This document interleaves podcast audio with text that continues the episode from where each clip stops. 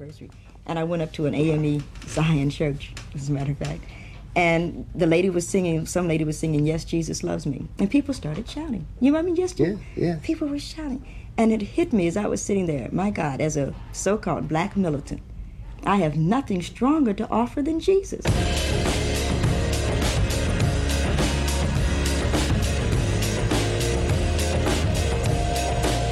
Could it be just me? What up, what up? Want to welcome you all back to the Socks and Sandals podcast where society, culture, history, and religion collide and we unapologetically discuss our worldviews. It's your guy, Manuel. I'm back in the kitchen. I'm whipping it up. And you are now tuned into episode 105 um, James and Nikki, part two, a continuation of Oba and I kind of breaking down, listening, and reacting to clips from the conversation between James and James Baldwin and Nikki Giovanni that took place in London in 1971. One thing I forgot to do, and I apologize, y'all. I forgot to in the show notes. I don't. I don't remember. I need actually need to check it, but off the top of my head, I don't think I put the link to the to the full um, YouTube clip of this or YouTube video of this in the show notes. So it's a two hour conversation. I will put the link in the show notes. Um, if you can carve out time in your day, like please do it.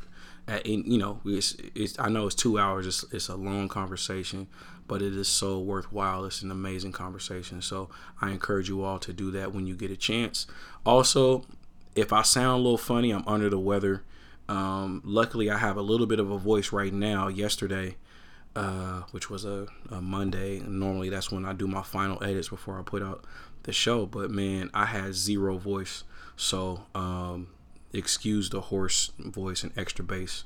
Um, even though extra bass is not it's not that bad, I'm I'm kind of digging it. But um, but anyway, so for this episode, I just wanted to give y'all just a quick a quick overview of what you're gonna be hearing. So I, we're gonna have like four clips that we um, listen and react to. So the the first clip. It, it was James Baldwin, and he was talking about basically how we how we raise our kids, man. How are we going to inform them about the world that they're coming into? How are we going to give our kids the game? And so naturally, I answered most of that because I have two kids. Uh, my son is nine, Elijah. My daughter is four, Riley. And um, yeah, just basically giving insight of the type of people I want them to be.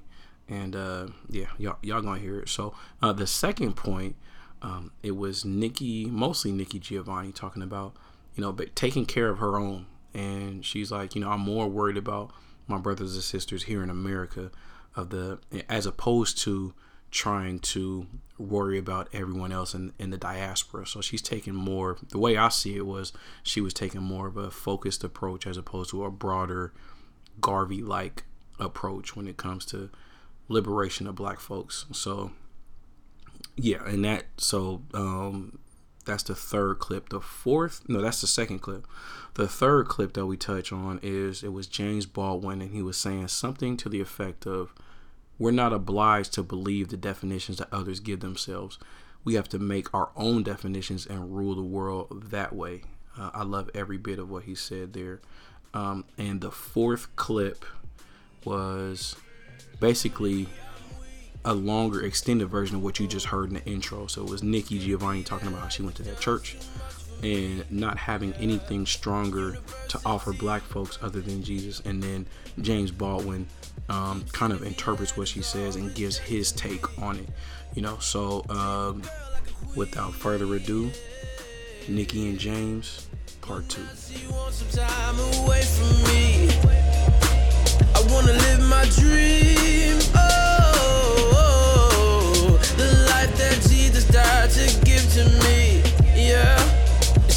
Better than the life we live. It is about the children. We have to give the children something, which in a way was after all given to us, though we had to learn how to translate it. Because your kid will be moving in a very different world than the one in which I grew up, which you won't know anything about at all, or the world in which you grew up, which will be remote for him and yet he comes out of it and has got to carry it much further than you or I will be able to carry it. He's got to have respect for it, but not be trapped by it. Precisely. You had to give, both give it to him and liberate, it, liberate him from it. Mm. I thought that that would have been a question for you mm. because I wondered how do you give the game um, to those that are coming behind you? I talk about your daughter and your son. Mm-hmm. I talk about um, rest in peace to any of the young people that we've been able to mentor along our journeys, Mm-hmm. and really see. Um, we try to have them do better than we had an opportunity to. For sure. or give them a little bit more of the game than we had an ability to um, to intake. So, uh, how do you how do you give a child the game, or how do you how are you planning on giving those that are coming behind you the game, um, and and teaching them to be in the world but not of the world? You know what I'm saying? And especially when it comes to success, when it comes to cli- climbing ladders of success, no matter what success looks like. Um, how do you teach both of those? It's like teaching a child to be smart versus teaching a smart a child to be kind. Mm. Well, they need to be smart and kind. I mean, of course, ideally, of course, but you know, sometimes they conf- they conflict, and sometimes you know people have to choose, you know, between one or the other. So yeah, my question is, how do you, how are you planning on giving the game? Mm. Man, it starts with truth. Um, and it starts with just telling the truth as best as I know it to them. Um, and just putting in them that which is going to be valuable for them moving forward. So for my son, what I've started to do is, um, even though he's only nine years old, you know, I I'm I made him to to read. Well, he started reading e- Emotional Intelligence 2.0. Is that a children's book? No, not at all. it's as adult, you know, as it comes. But planting a seed of emotional intelligence. Um, you know, there's so much knowledge, there's so much history, there's so many things that one can think is true, but then over time, that truth is bent a little bit, or you were just you just misunderstood something because it became common knowledge, which just means that everybody thought about it and related to it. it the same way, didn't question it, and so that's just how things were going. But emotional intelligence will allow you to deal with people in a way that they should be dealt with. And and it'll never it's timeless. And when you say emotional intelligence, is it knowing that you're feeling frustrated right now and being able to convey those feelings, and knowing that you're feeling sad right now and being able to convey those feelings? How- how- It's- what do you mean by emotional intelligence? Yeah, it's it's that it's communicating with people, just knowing how to communicate with people and knowing how to um not trigger them or if they are triggered knowing how to deal with that in a constructive manner um that allows you to continually communicate with them in a in a in a constructive way. So like um not not getting and I and I have an issue with that. So I know You no. you know that I have an issue with that. You know that. I don't. And if you don't know it, I do. now you do. Now it you comes know. out all the time and, and it's hard for me to control it. But it's it's part of how I was raised. And it was also part of uh, a reward system in the culture of being able to debate, being right. And that was like put on a pedestal. You know? Uh, especially especially in college, man. Like when I uh when I got in political science class and I just killed the debates, I was rewarded for arguing. I got an A. I was like, yo, and my professor's like, man, you should be a lawyer. You'd be greatest. I was like, nah, my dad was a paralegal. I don't want to go into that profession. I know what that grind is like, and I'm, I'm that's not me. But subconsciously, I still was rewarded for being able to communicate in that way, um, and so I valued that too much. You see what I'm saying? Which is not good Oh, I know what you're saying. you know so know. you know exactly so it, it's not conducive for community building. for community building for interpersonal relationships all of that and so to be and he didn't have to be a leader of a whole bunch of people but just to be a leader and just for to be likable and being able to work with people and just being able to carry out what you want to do in this world it would help if you know how to talk to people mm-hmm. Mm-hmm. because you need people. You need to mm-hmm. value people and you know how to communicate. And you need to have a nonviolent form of communication. And so if you can communicate in that way and know how to deal with people, you will never be at a disadvantage. They'll always want to hire you. Or if you come and you try to recruit somebody, they'll want to work with you. They'll want to play on your team. Right. You see what I'm saying? Right. And so if you can become that type of person, all the other knowledge is going to come. You don't have to be the most knowledgeable because by the time my son is is in college, what's what's knowledge? You got Google, you got smart everything is smarter than you. You have artificial inte- he's going to grow up in an artificial intelligence world, so the premium of memorizing and being quote unquote intelligent, is going to be far different. That that level. I want him to be smart. Hmm. So he needs to be witty. He needs to be able to think quickly and be able to process information and know how to deal with people and process emotions and deal with that. But the the intelligence part and man, you can Google Alexa. I don't know what Alexa's going to be. I don't know what Siri is going to be 15 Goo- years from Google's now. gonna be? What Google's going to be. You know, I don't know what type of neural link he's going to have in his brain or all these people. So it's like you being smart and memorizing all this stuff. That's cool, but you need to know what's real no doubt. you know so i'm going to teach him about history because if you don't know where you came from you can't really build upon where you're going so i'm to give them the truth about that. I'm to give them the truth about racism about race as a social contract as i see it white supremacy. This is what it is. Don't be fooled. Don't be deceived. Don't let somebody tell you that it doesn't exist. It exists. You don't have to be a slave to it. You don't have to be a perpetual victim to it day in and day out. But just know you were born in this world. This is a function of it. And you can rise above it if you know that it's there so that when you see it pop up you can step to the you know side you know how to identify it. exactly I really think that's a great way of showing how that that's emotional intelligence as a man. I know that's something that I could work on, and I know that if yeah, that would have been great for somebody in my younger days to be able to give me a little bit of of of of game mm-hmm. as to how to properly do that because I think that that's something that I really enjoy doing and something that I mm-hmm. could be good at, maybe even a gift. But I wish I, you know, just somebody would have given me game. Yeah. How much of that is going to differ from differ with your daughter? Because as I understand it, the feminine principle of our understanding mm-hmm. is community based, is very emotionally intelligent. Mm-hmm. What game is there for her to get about how to stick and move in this culture? it it the foundation is is truth and, and emotional intelligence but um i think with my daughter i just have to be everything that i want for her Tell me more. i have to be the man that i want her to be able to marry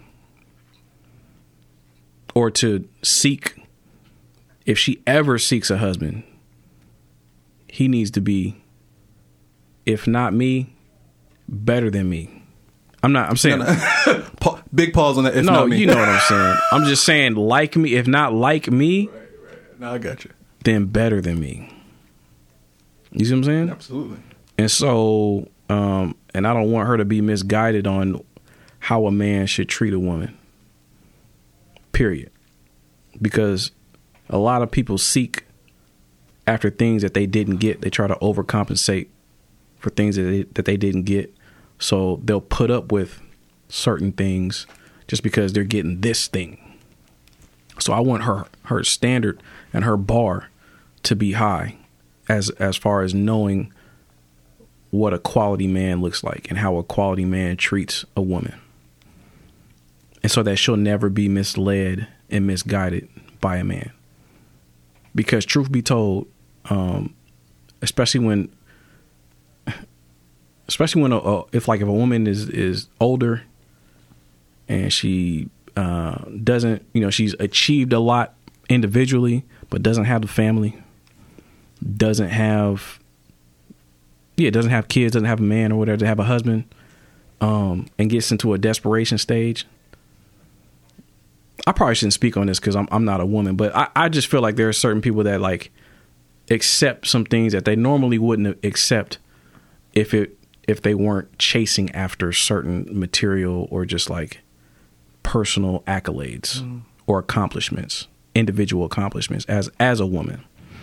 Um, but that that desire to be a mother and not be not starting as at a at an older age. You know what I mean? I think it's it's ideal if you can have kids at a younger age, because then you have the energy to deal with them, and and you're you're at peak health. Your biological clock isn't ticking, but when that biological clock ticks, then uh, It compromises you a little bit. it compromises. It, it can. I, It I feel. I feel like it can. I. You guys can cancel everything that I just said if if it doesn't apply because I really don't know. I'm just guessing. But um, and I don't I don't have any obviously any background as a woman, so I can't really truthfully speak to that. But just like that's just the way I perceive it. So I don't I don't want her to ever be in a position to compromise who she is just because of those certain wants and needs in this world. And so all I can do as a man, I can't teach her how to be a woman, but I can just teach her, you know, what this is the type of man that you want in your life if you're gonna settle down with the man. And so I'll I'll do that. And that's that's all I know at this point in. As you know, as she's four years old and you know what I mean, I'm just having fun and whatever, playing or whatever. But like I don't you know, it's, it's going to be a, a whole different conversation. You ask me when she's 13, what I, what am I going to do to give my daughter the game? Shoot, man, it's going to be coming at me so fast, bro. I'm probably going to have a different outlook on how I'm going to approach it, or I'll take a take a more, I don't know, just more active approach with it. But And active as in willing to change, willing to adapt with whatever is going on in our lives. yeah, or actually, I'll, I'll probably know some things. Like right now, I don't know because I haven't raised a woman. But right now, she's four. I don't know what I'm going to do. But at this point, that's all I can do is just uh, as, as, aspire to be the man that she would accept in her life, the type of man that she would accept in her life. That's beautiful, man. Yeah. Um, I, I I really like that you were talking about women in professional um, situations, uh, women that have high achievements. Word. Jordan Peterson had a really, really interesting part of one of his lectures, in that um, in the law industry, in the law field, what happens is in, in many situations, um, you have to work like a dog to get to where you want to get to. For sure. Right? And women have all the capabilities in the world of walk, working up to these potentials um, and working them way their way up to partner, which is, you know what I mean, one of the most illustrious parts of being a lawyer mm-hmm. is if you can be a partner in a firm. You know what I mean? So mm-hmm. that is, you know what I mean, that's peak production, that's peak achievement, that's peak accolade. For sure. Um, and what happens is once they once they achieve that position, they see that you're working 60 hours a week every mm-hmm. week. And the quality of life doesn't improve that dramatically. And a lot of times, a lot of women stop being in those positions because they feel family is more valuable. They feel living life is more valuable than a 55 or 60 hour week. And they're smart enough to say, no, I don't want this for me. They're not a mm-hmm. Jeff Bezos who probably sleeps three hours a day mm-hmm. and is constantly at work throughout the day. Mm-hmm. Um, women are smart enough to say, no, this isn't for me. This isn't something I'm even remotely interested in. So I find it interesting that you want to talk to her about love and you want to talk to him about life. Mm. Connecting with people, being able to receive other people's information and things like that. Mm-hmm. And you're telling her, well, you're showing her, you're not even telling her, you're showing her what a life of connection and positive positivity with a partner could look like, mm-hmm. or that's what you would wish for her. So, mm-hmm. um, thank you for thank you. Yeah, I mean, she's like of- you said, she's a woman. She's already more of an emotional Oh, being than my son is. probably more and than me. Yeah, probably like for real, for real, And I more than would- Oba as I wouldn't doubt your four year old daughter is probably more emotionally intelligent yeah. than I am. Yeah, so it's like I want to fill in the gaps. Hmm. So teach her that masculine principle and teach him that feminine principle. respect, man. Word. And what you watch is that he knows it really. He doesn't think that you know it. He doesn't think anybody will tell him. And if it comes in, as we were saying earlier, if, if he allows that to enter into his guts, he's a very different person. He may be, he, it may, he, it, he may explode. He doesn't know what will happen if he allows this apprehension of someone else's experience enter into him. Right. Because he's perpetuating his experience. And this is this is this is this is the crisis of the age. This is what Malcolm really meant when he said that white is a state of mind. Okay. You know. I won't argue that. uh, on a certain level, because I tend to be um, parochial, for one thing, and I tend to care about Afro Americans, which I would define as the sons and daughters of slaves and slave owners. Mm-hmm. You know what I mean? I have. Uh, That doesn't, by the way, sound very parochial to me. it's very parochial because I don't care about my third world brothers and sisters and things like that that I'm sure I should. But as we, You mean you're responsible for a certain situation? I, I just can't deal with it. Yes, I I think that if everybody dealt with their own little situation, if- Yes. Mm-hmm. if I deal with my block and you deal with your block, we'll Malcolm have two, said, two good and ones. Malcolm said that too. Yeah. So when we deal with white as being like a state of, well, Malcolm said everything. That was a lot. Bro, That was a lot. bro. Everybody deals with their own corner. Everybody deals with their own dust under their carpet. It's- I- and that's that's what I was saying about reparations. I do with mine, you do with yours, blah, blah, blah, and whatever. But Yeah. yeah. Go ahead. Oh yeah, thank you for that. Yeah, thank you for sure. bringing that in. Yeah. Um, we're not. I guess it is a sum of individual parts is Mm-hmm. what makes a community. And what I struggle with is wanting to do for the black diaspora. Mm-hmm. And the reason why I want to specifically is because I am not solely part of one diaspora or one portion of the diaspora. My blood is very much traceable to two cities in Nigeria. Yeah, so you're not a part of the diaspora at all. I'm part of the African diaspora. I'm not part of black America outside of socialization. Well, how, how do you define? The diaspora is the diaspora is like the people of all in the entire world of this commonality. So when we talk about the African diaspora, we talk about Trinidad, we talk about Brazil, we talk about everybody that is a part of the African lineage or ancestry. Everybody that has blood traced, you know, traced back to Africa. That is the diaspora. So we're So all, all Africans are diaspora. All Africans and those of African descent, you would define as diaspora. that is the African diaspora. so if somebody lives in Africa to this day, they're a part of the diaspora. Absolutely. Why? But they didn't disperse. The diaspora is still the collection. Right?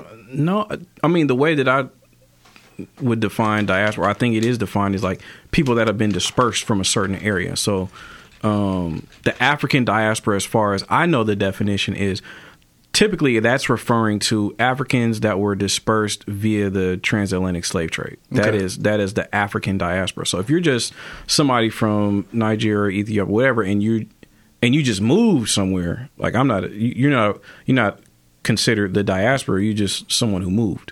But if somebody who was like an involuntary, involuntarily immigrated from Africa to another, um, to another continent, another country, then that is what people define as or refer to the African diaspora. Okay. Thank you. Yeah. Yeah, I mean that's that's the way I've been. Thank you. Told. So my don't if- mother is not part of the African diaspora, but I am.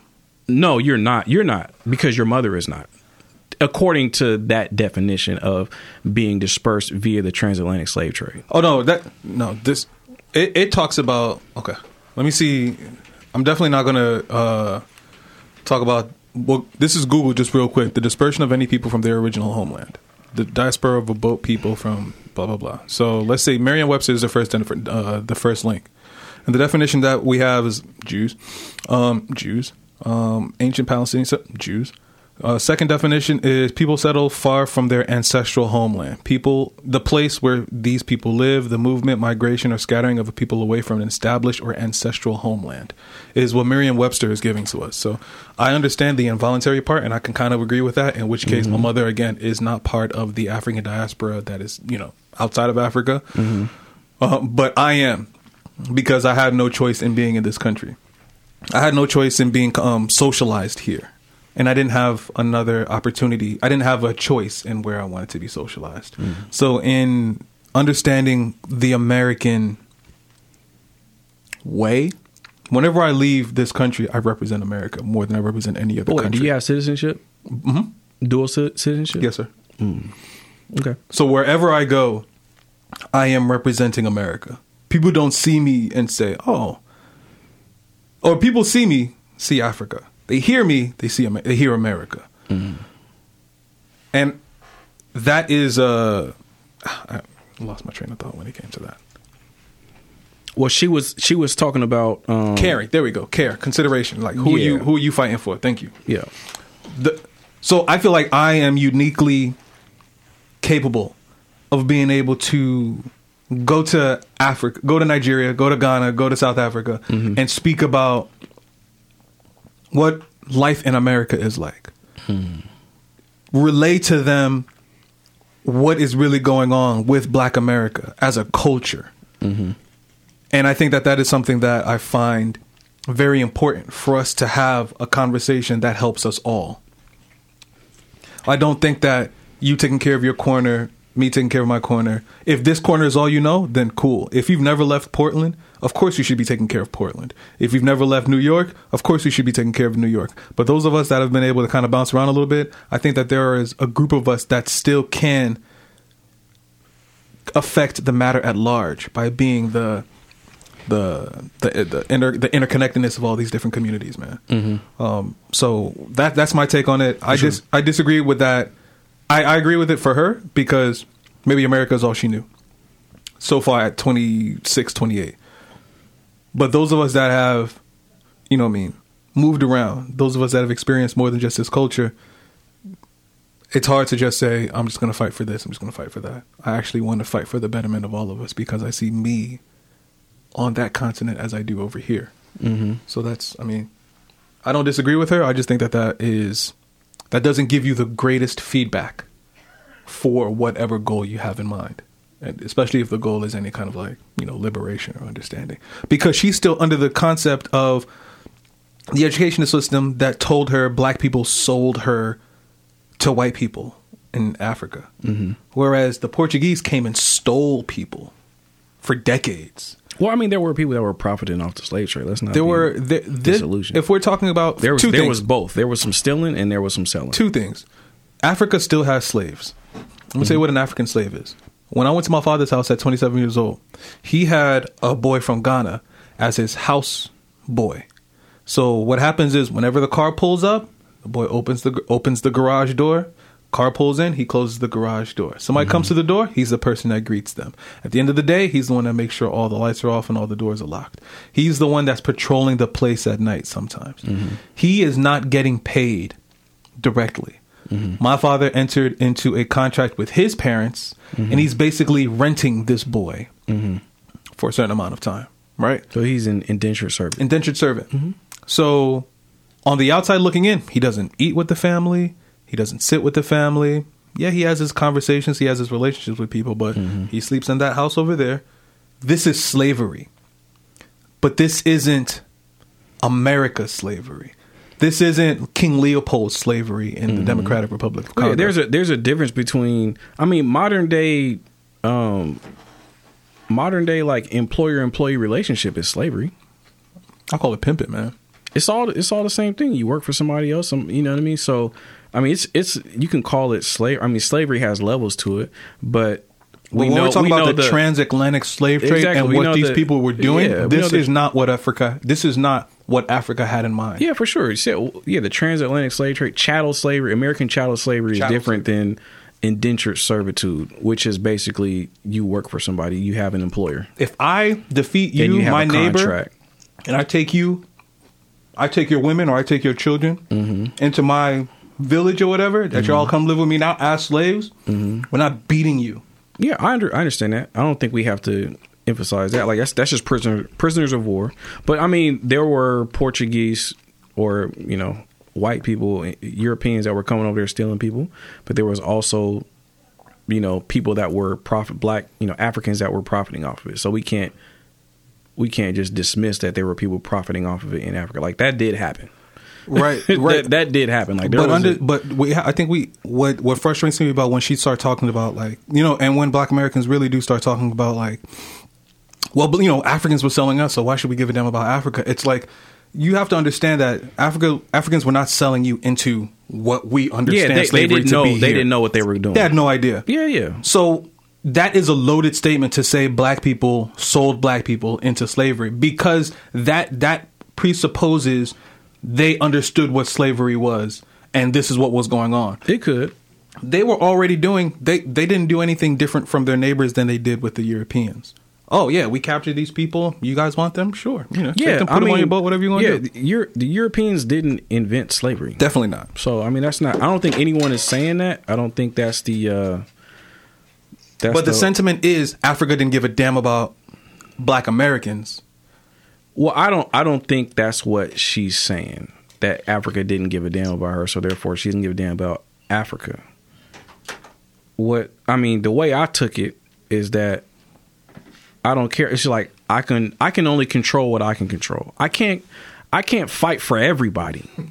like you have to have some type of focused concentration of energy on a certain topic to be able to handle that to be able to complete that task. Like you got to have a goal in mind and you got to work towards that. I can't liberate people on this continent and that continent at the same time.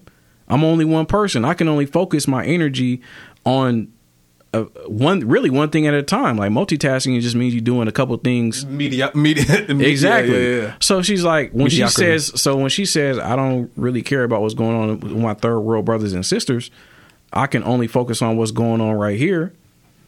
I don't falter for that statement. Like I understand. Like yeah, Fix you, your you're neighborhood probably first. right. Yeah, like fix your block first, and then once your block is fixed, then I can start worrying about other people, or, and that's when I can really. If I even need to at all, if we all picked up on that and said we all did this, we wouldn't have to worry about other people Exactly. or the select few that couldn't do it for themselves for whatever reason. So Yeah. So I mean, I I feel her on that. Um, now, as far as like the the conversation that Black Americans have, saying that you know we got sold into slavery by our, by our family or by our fellow Africans or Black people, whatever. That is loaded, and that's that's a whole nother conversation, and there's a lot to unpack there. But I think just between you and I, bro, like we know what that is. Hmm. We know that they did not know that what they were sending people towards was chattel slavery Right. because chattel slavery didn't exist over there. And so That's Um, good. I, yeah. I- yeah, I, I'm glad. I'm glad to hear you say that. And I, I never assumed that you were that person, but we never even had this dynamic of that. We, didn't, don't think we we never had this conversation about that dynamic Yeah, specifically. yeah. So I did. It, it really does feel good to hear you say, like, yeah, we know that. We know that there. because between often, me and you, bro, like we know. We know. Okay. Word, Yeah, man. Word. Um, I hope, Now- yeah, and, and this doesn't stay between me and you, luckily. So you know, what I mean, Oh, I hope sure. the people that get to hear this get to either agree with this or to consider this, to chew on this for a little while. Mm-hmm. yeah. Because And and they may have some information or knowledge that we don't have. So we always we're always open for discussion. Absolutely. On that. Now, what James said before she got into that bag was he was agreeing with something that Malcolm X had said. That white is a state of mind. I don't know if I'm buying that, but I get what he's trying to say. yeah, tell me what he's trying to say. I think this is this is my take on what I think he's trying to say. When he says white is a state of mind, it's you can be and actually if we play the clip further, she kind of gets into it. They both get into it, but like they they talk about how like Nikki says, "Well, you can be you can be black with a white mind." Um, you can be, of course, white with a white mind but you can't be white with the black mind. So it doesn't matter if it is a state of mind. At the end of the day, it comes down to the skin color. That's, how, that's what Nikki said. What, what James is just saying is like it's just the way that they operate. In The way that they interact with the world. Yeah, the way that they interact with the world as a superiority complex.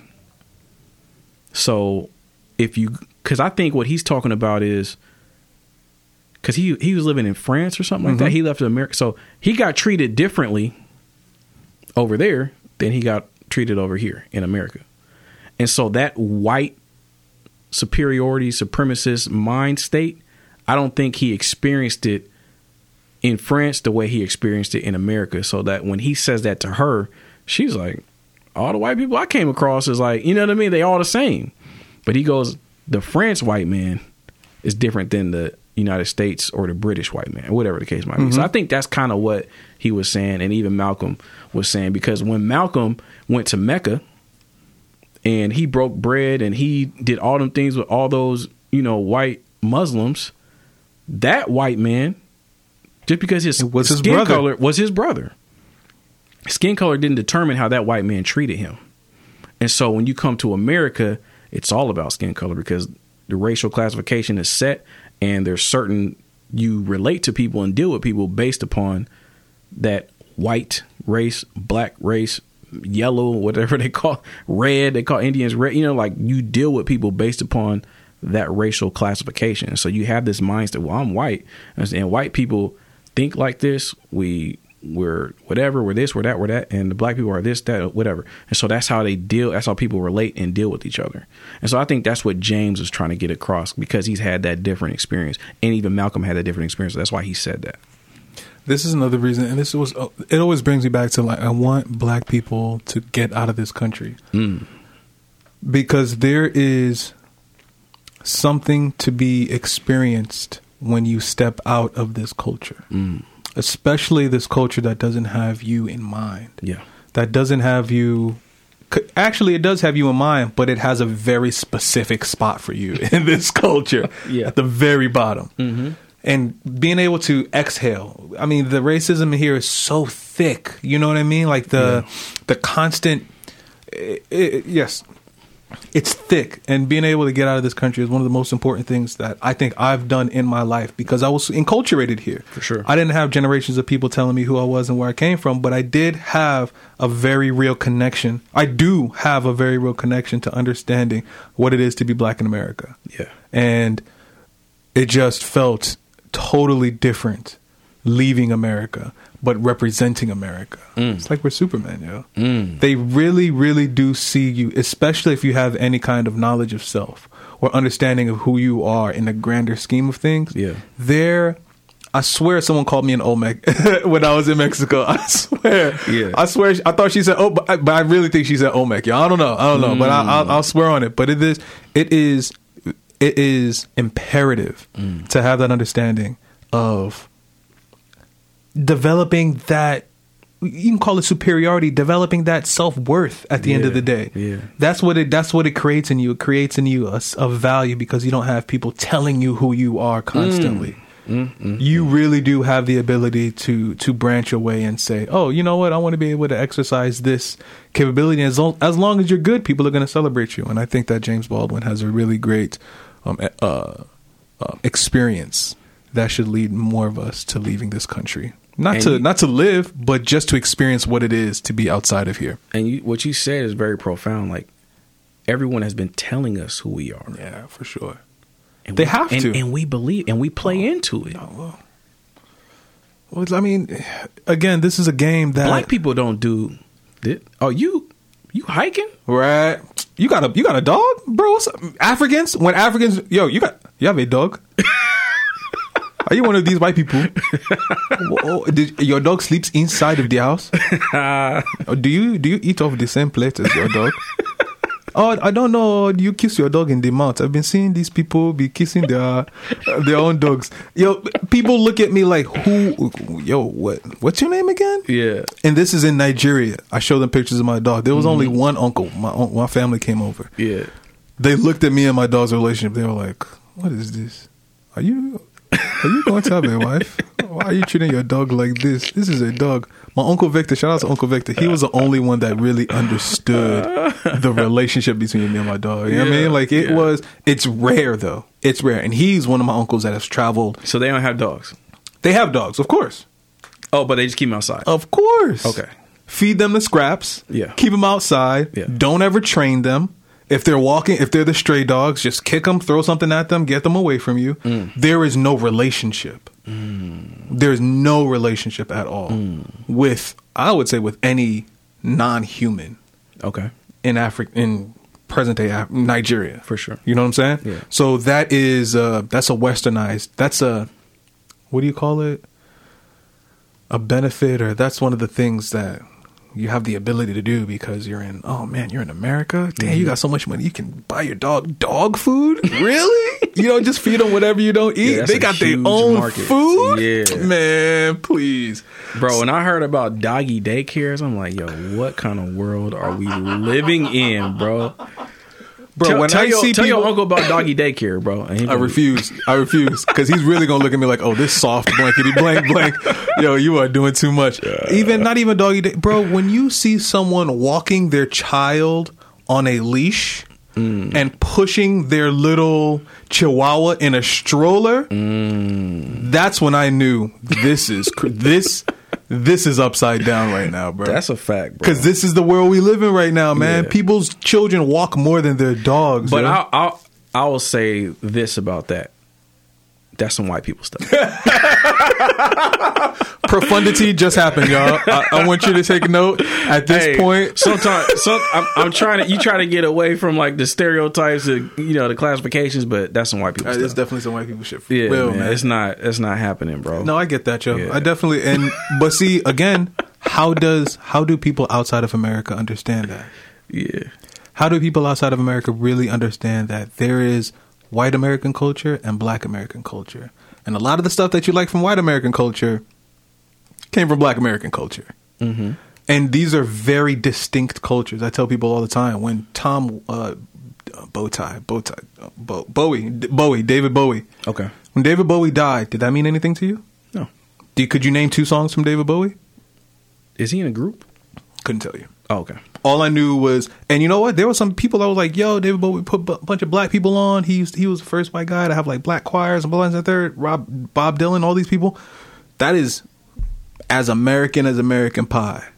But I know He put black people on. he uh, like he was the one that introduced black people, like black choirs and black um, black background singers. Introduced it to white people. Introduced it to pop to pop music.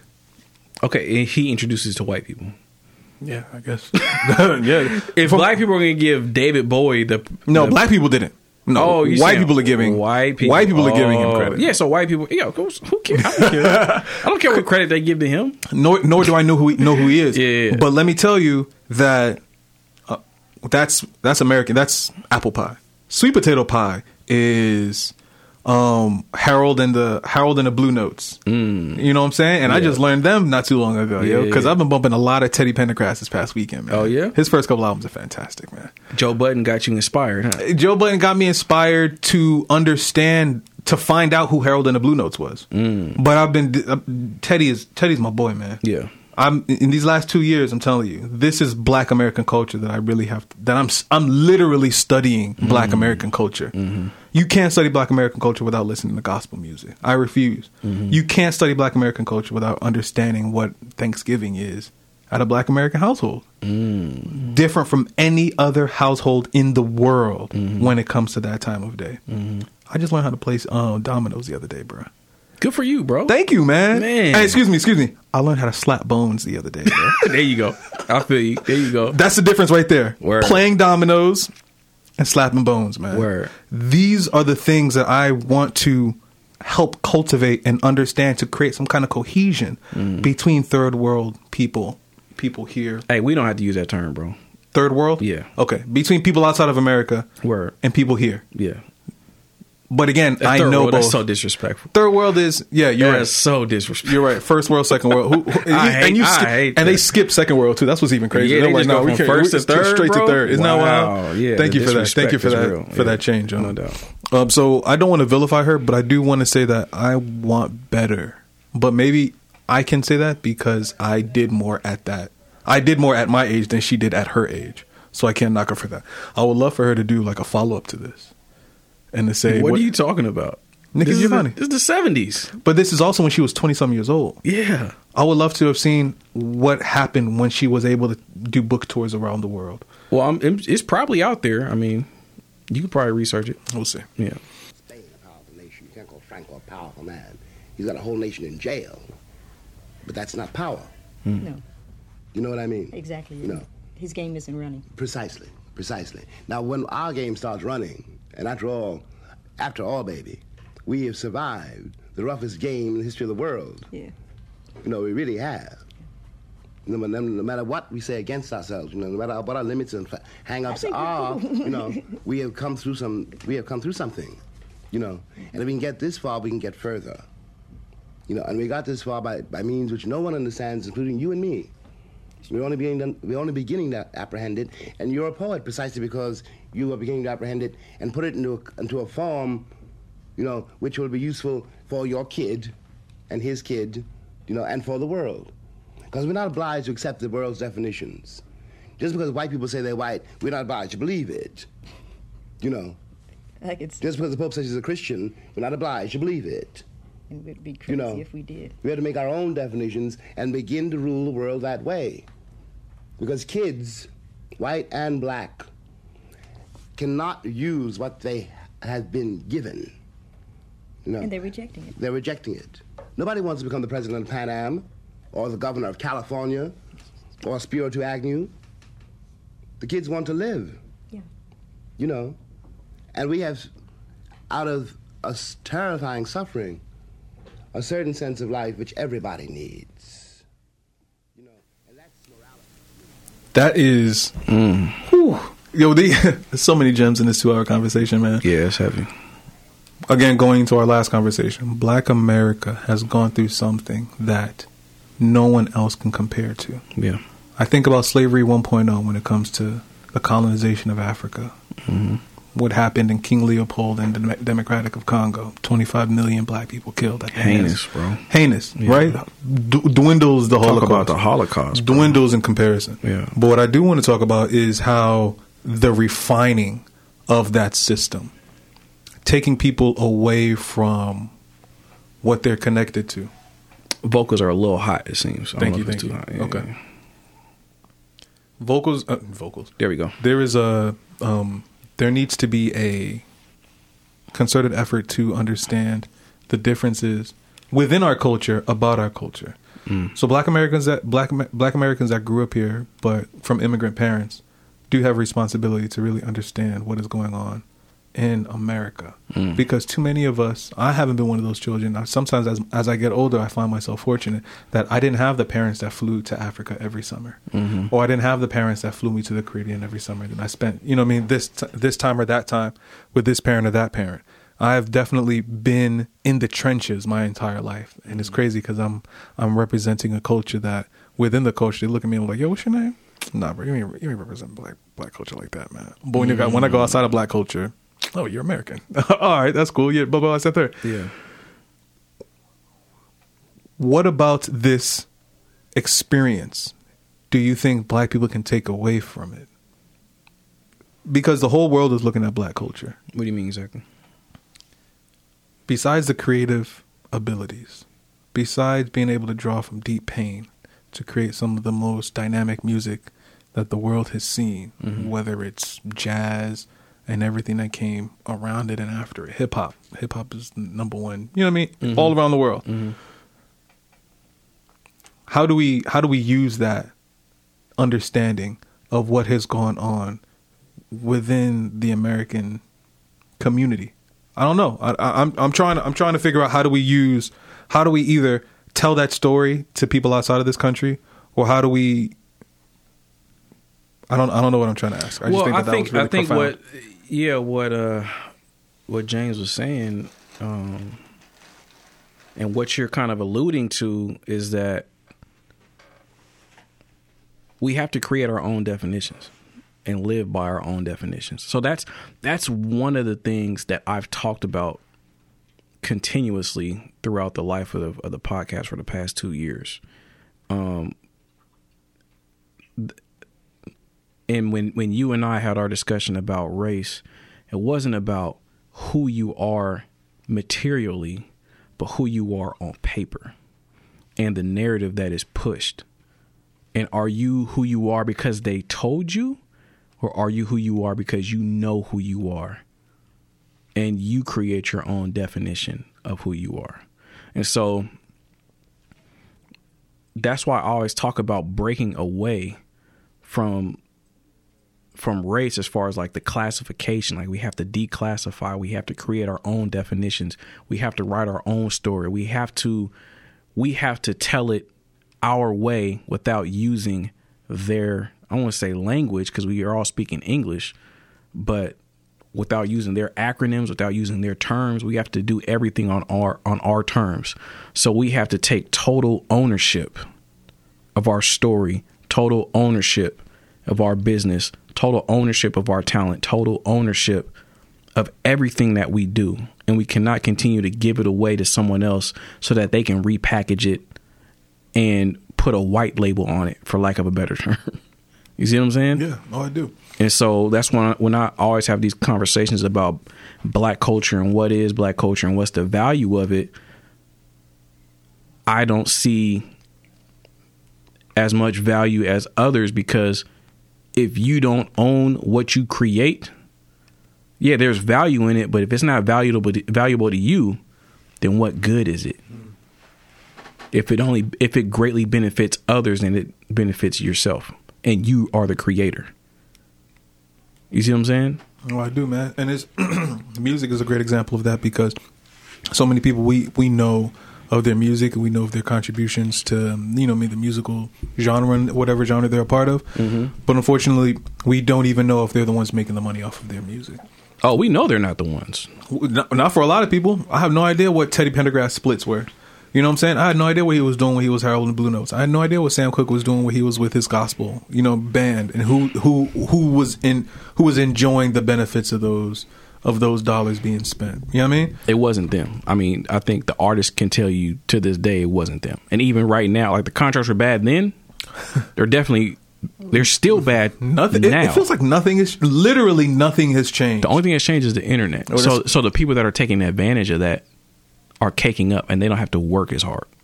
But so the Chance, internet so the Chance the rapper, Chance the rapper does not have to put out three. He doesn't have to put out an album a year mm-hmm. to make ten through a, 10 through a publishing deal. Yeah, he doesn't have to do that to make ten million dollars a year. He can just put up merch. Like he said, he made six million off hats. Uh, one hat specifically. After he put out the three. coloring book, he went on two tours.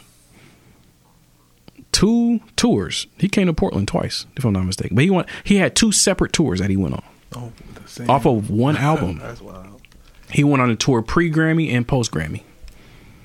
So he can he can generate money off of all that stuff without being signed to a major label and having someone own his masters and his publishing. He owns everything.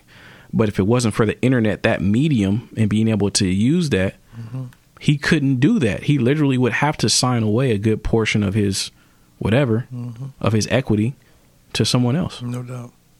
And that's what everybody is still doing to this day for the most part. So there's not there's not as many people. I mean, but now artists are starting to get their masters. Um, Jay Z, of course, has his masters. Um, uh, who else has his masters? Uh, 2 Chainz definitely has his masters. I don't know if Nas does.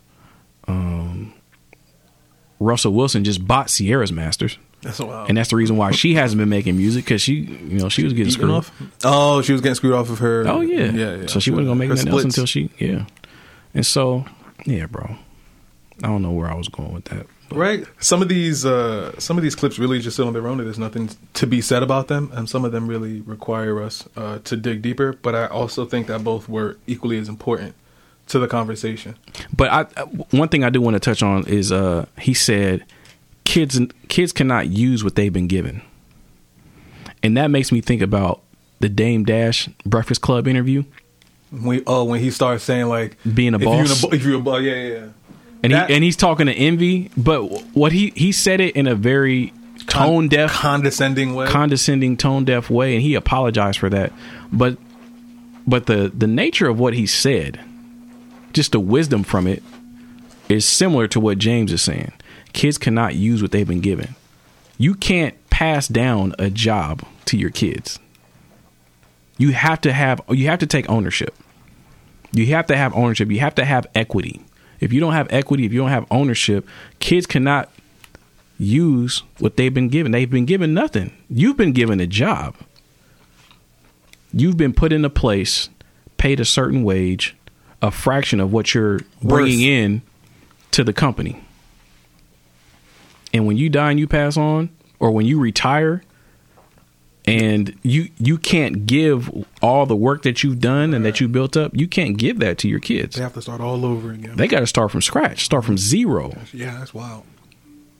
And so it just makes me think about that, just taking ownership, um, going the business route, having equity in what you do so that you have leverage. Is having a business buying into this country?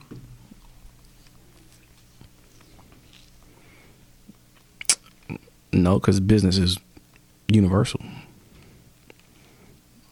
What every every company has has a business. Every country has business. Mhm.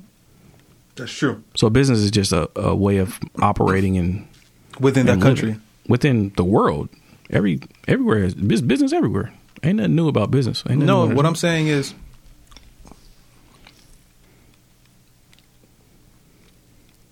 Is there a way is that investing in this country? no, It's not investing in this country. no. It's Investing in yourself.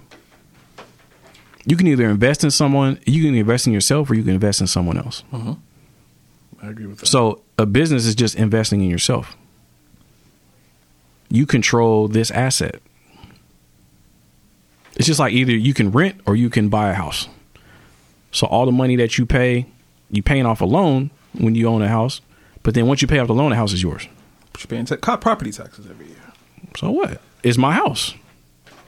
And you can So so when you rent, you're paying the owner's property taxes. So either you can pay someone else's taxes or you're going to pay your your own taxes. But at the end of the day, taxes are getting paid because you're in the country and the country requires people to pay taxes.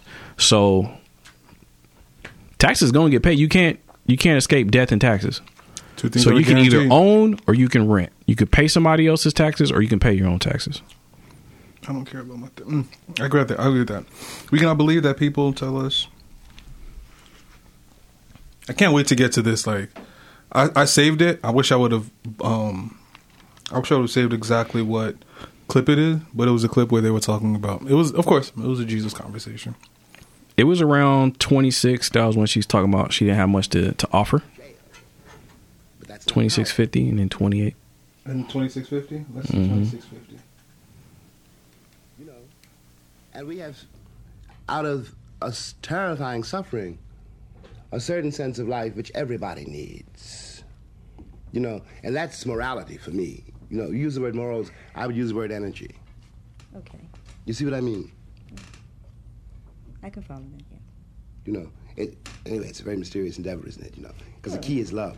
I was gonna say it's hard to figure out black people, and that's uh, no, really. I mean, you know, you know, because you, I know. it's very hard because you say, um, let's say somebody like you, you've been out of the church for a long time. Okay, I grew up, of course, in a Baptist church, and I really dig the church. I do too. I think it's a very cool. I do too. I, I can't dig the theology, but the music and and the energies of the church. Yes. But then I went to um, the New York Community Choir had its um, anniversary recently, its first anniversary, and I went up to an AME Zion church, as a matter of fact, and the lady was singing. Some lady was singing, "Yes, Jesus loves me," and people started shouting. You know what I mean? Yes, Jesus. Yeah, yeah. People were shouting, and it hit me as I was sitting there. My God, as a so-called black militant, I have nothing stronger to offer than Jesus.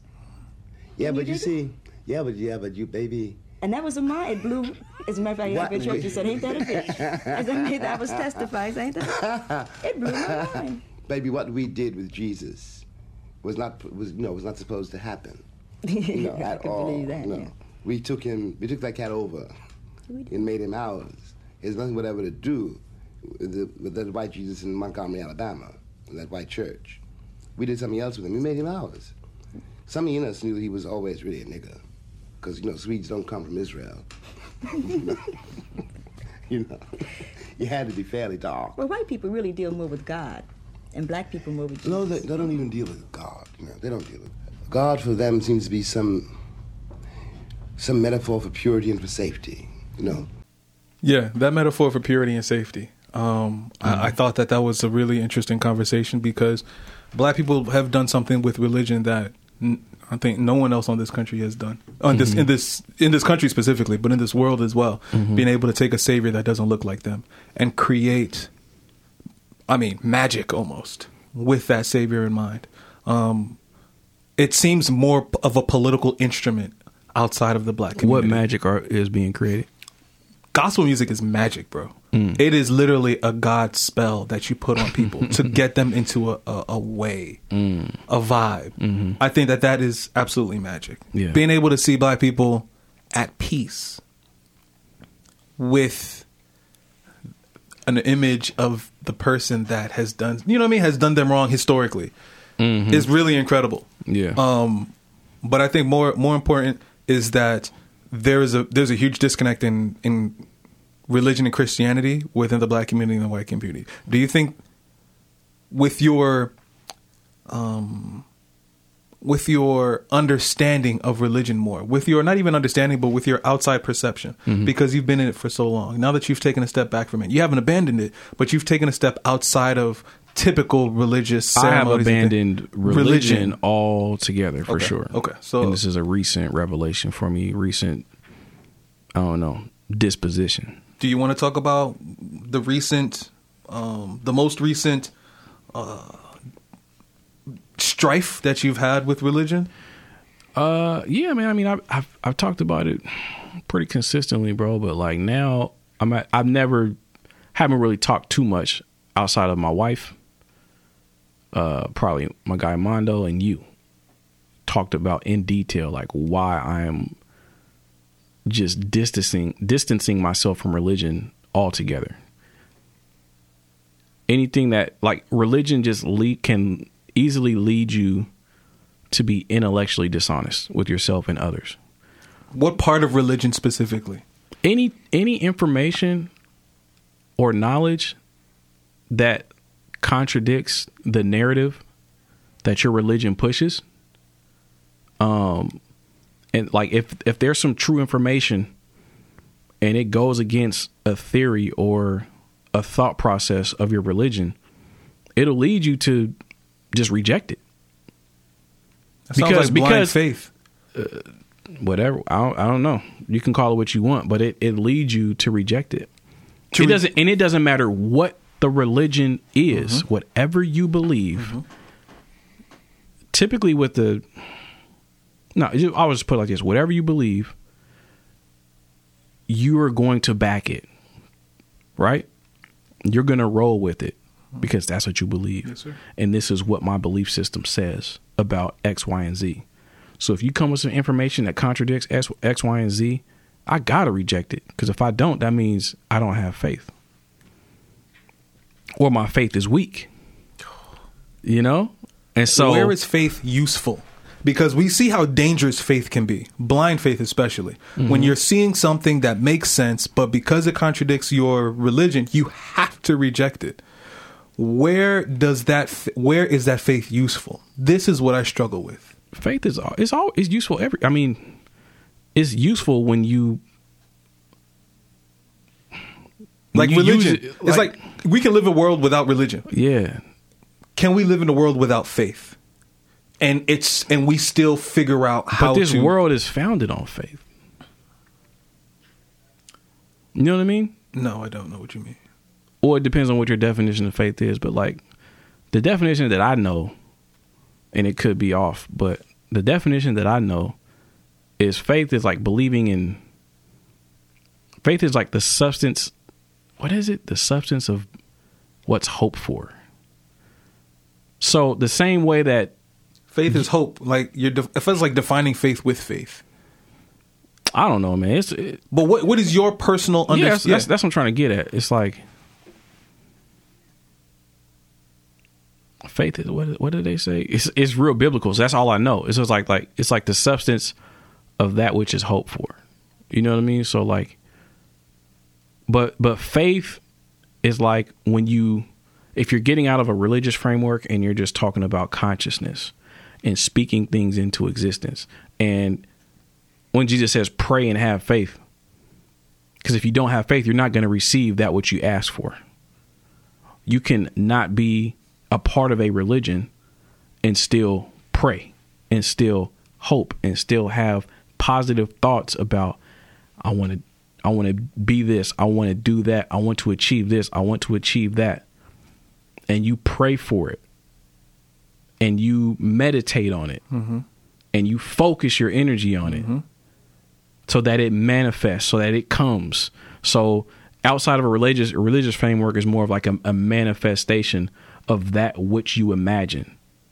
so the I faith see is things- having it already done. I see things that I imagine. there you go. Thank But you don't need Solange. faith. You Thank don't you, need- Solange. I, I see things that I imagine. Bar. Things I imagine. How many times she say it? In that one? 68. That's all she said, bro. That's all. That's all she said. The intro, bro. So, so faith is like I, am seeing things that I imagine. You don't I- need faith if you're seeing things you imagine, Thoughts though. are, but that's I mean that's just how I interpret it. You know what I mean? So faith is like believing something is going to come when it hasn't yet come. Ah, That's that's what faith is. Okay, okay. You have faith in Jesus that when you die, if you have a relationship with Him, your soul is intact, and you will be able to have a commune. You will be able to commune with the Father and go to whether you think it's heaven or if you think you know um, heaven's going to come down to earth and we're going to reign here for a thousand years. Whatever you believe, you know from from the Bible. You have faith that you will be in that number, that you will not go to hell, you will not go to the lake of fire, and that you will live with God and rule and reign with Him for eternity, or whatever the case might be. So that's like a Christian framework of a, you have faith that this is going to happen because you do this. You know what I mean? And so, in whatever other religious belief, like you have faith that, you know, if you do X, Y, and Z, when you reincarnate, you will come back as something positive. You know what I mean? You have faith that Yeah, you can't that. prove it, but you do. But but what you do is driven by what you think is going to come from it. So you have faith that these good things are going to come if you do it this way. That's that's how I see faith. So everybody operates on a level of faith, in my opinion.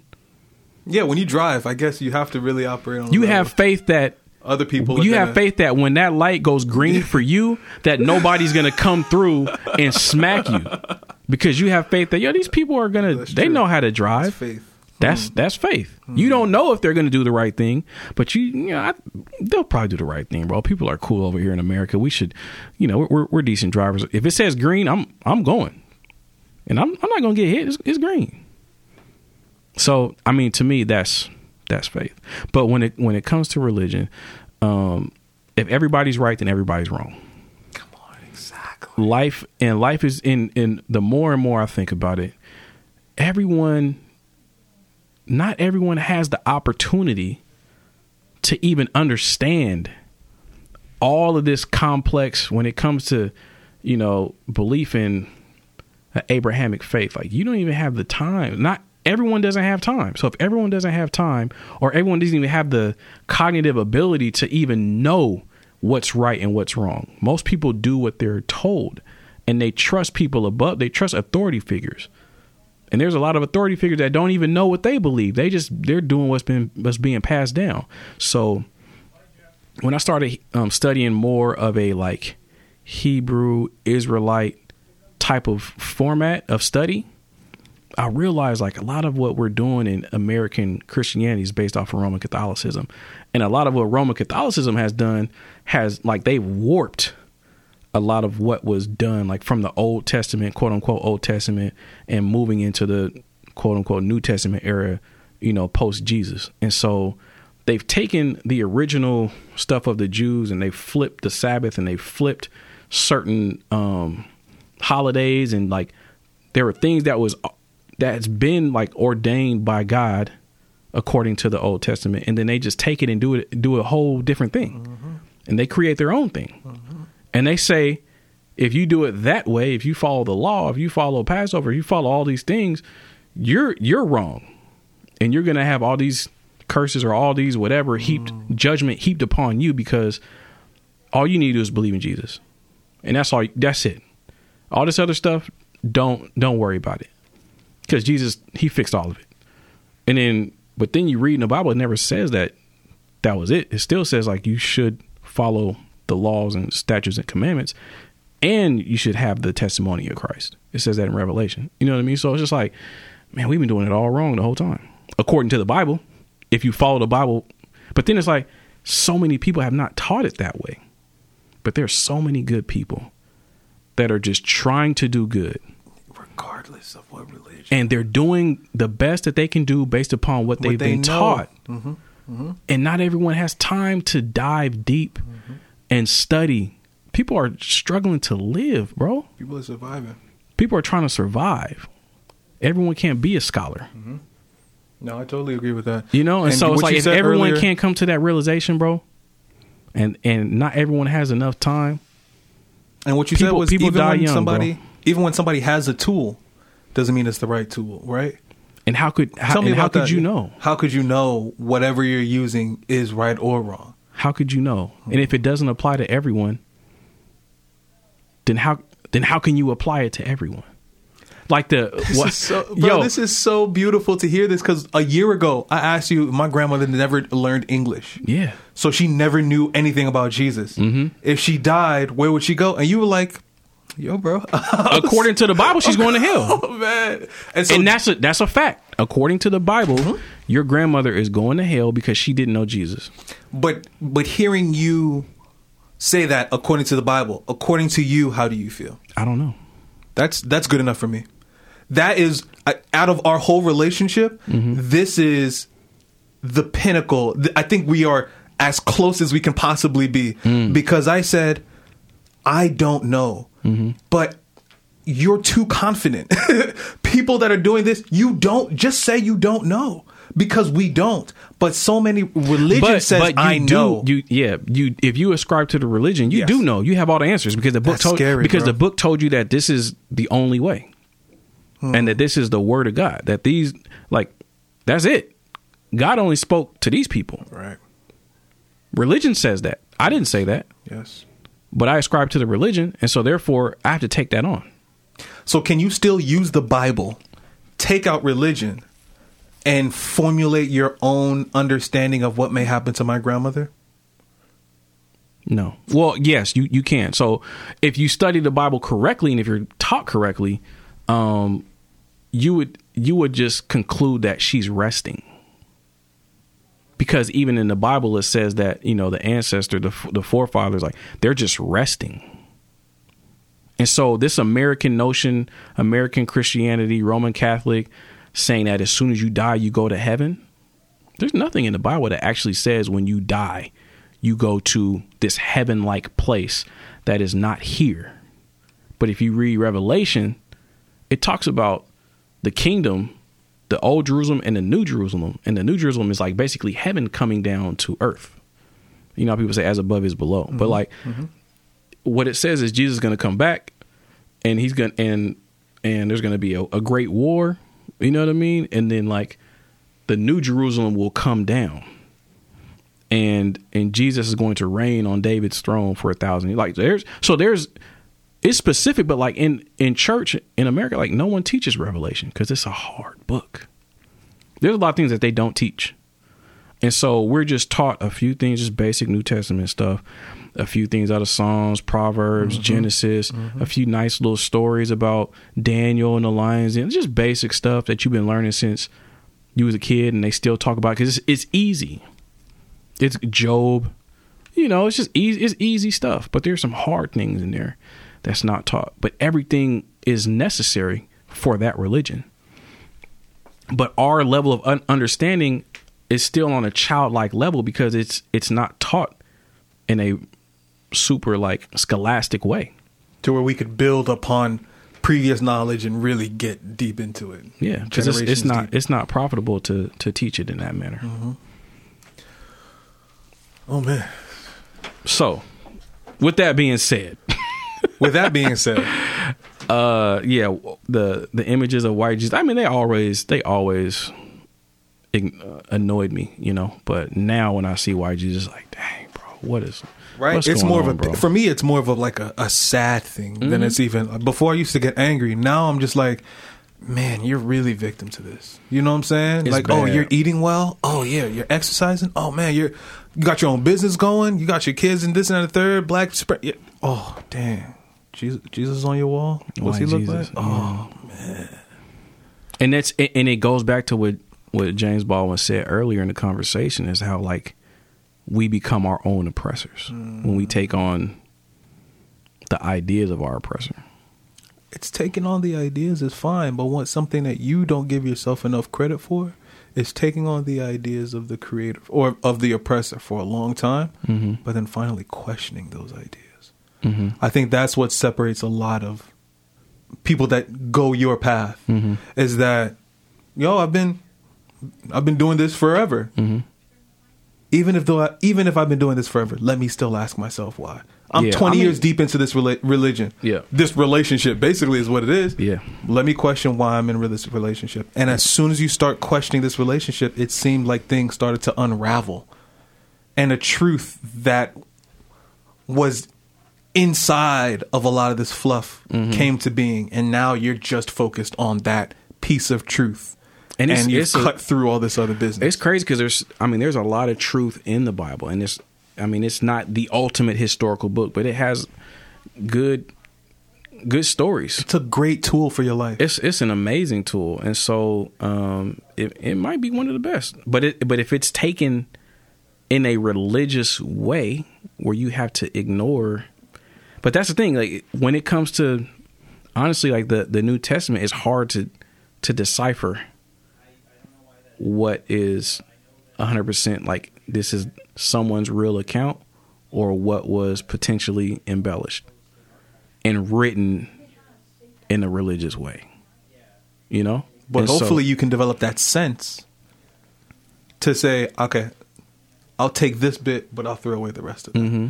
Jesus wept is my favorite verse of the Bible. Mm. It's a real nigga dog. Mm-hmm. Only real men can cry, yo. Speaking of men can cry, I want to ask you this question when we were talking about your children. Do you is your son does your son cry? Of course, he's a kid. But yeah, I, yeah okay. Thank you. Thank you. I don't know when we start when we start when they start mocking us and they start noticing that we don't cry so that they don't cry. Oh, I cry in front of my kid. That's dope, man. Yeah. I mean, when I had to, you know, break the news to my son about, you know, the homie Kendall passing, like, of course I'm gonna cry, bro. Like that's my that's, that's my guy. Your son had a relationship with him too. Mm-hmm. He cried a little bit. Actually, he shed like one thug tear. He One was- thug, yeah. thugs cry. Yeah, man. I get that, man. But yeah, man, it's it's real. Like you, you don't want to. Rest in peace to Kendall, and Yeah. uh, condolences to his family and your family For sure. Because I know Appreciate that this is a loss, man. This is a loss on all sides, and no matter what age, it's just like when you take the time to invest in somebody, you know that they're worth investing in. Yeah. And when the community loses somebody that's worth investing in, it hurts the whole community. Yeah, but it's it's always it always hurts a little bit more when they're as young as he was. You know, he's 24, and uh, yeah, bro. Yeah, It's rest tough. in power. Word. Uh,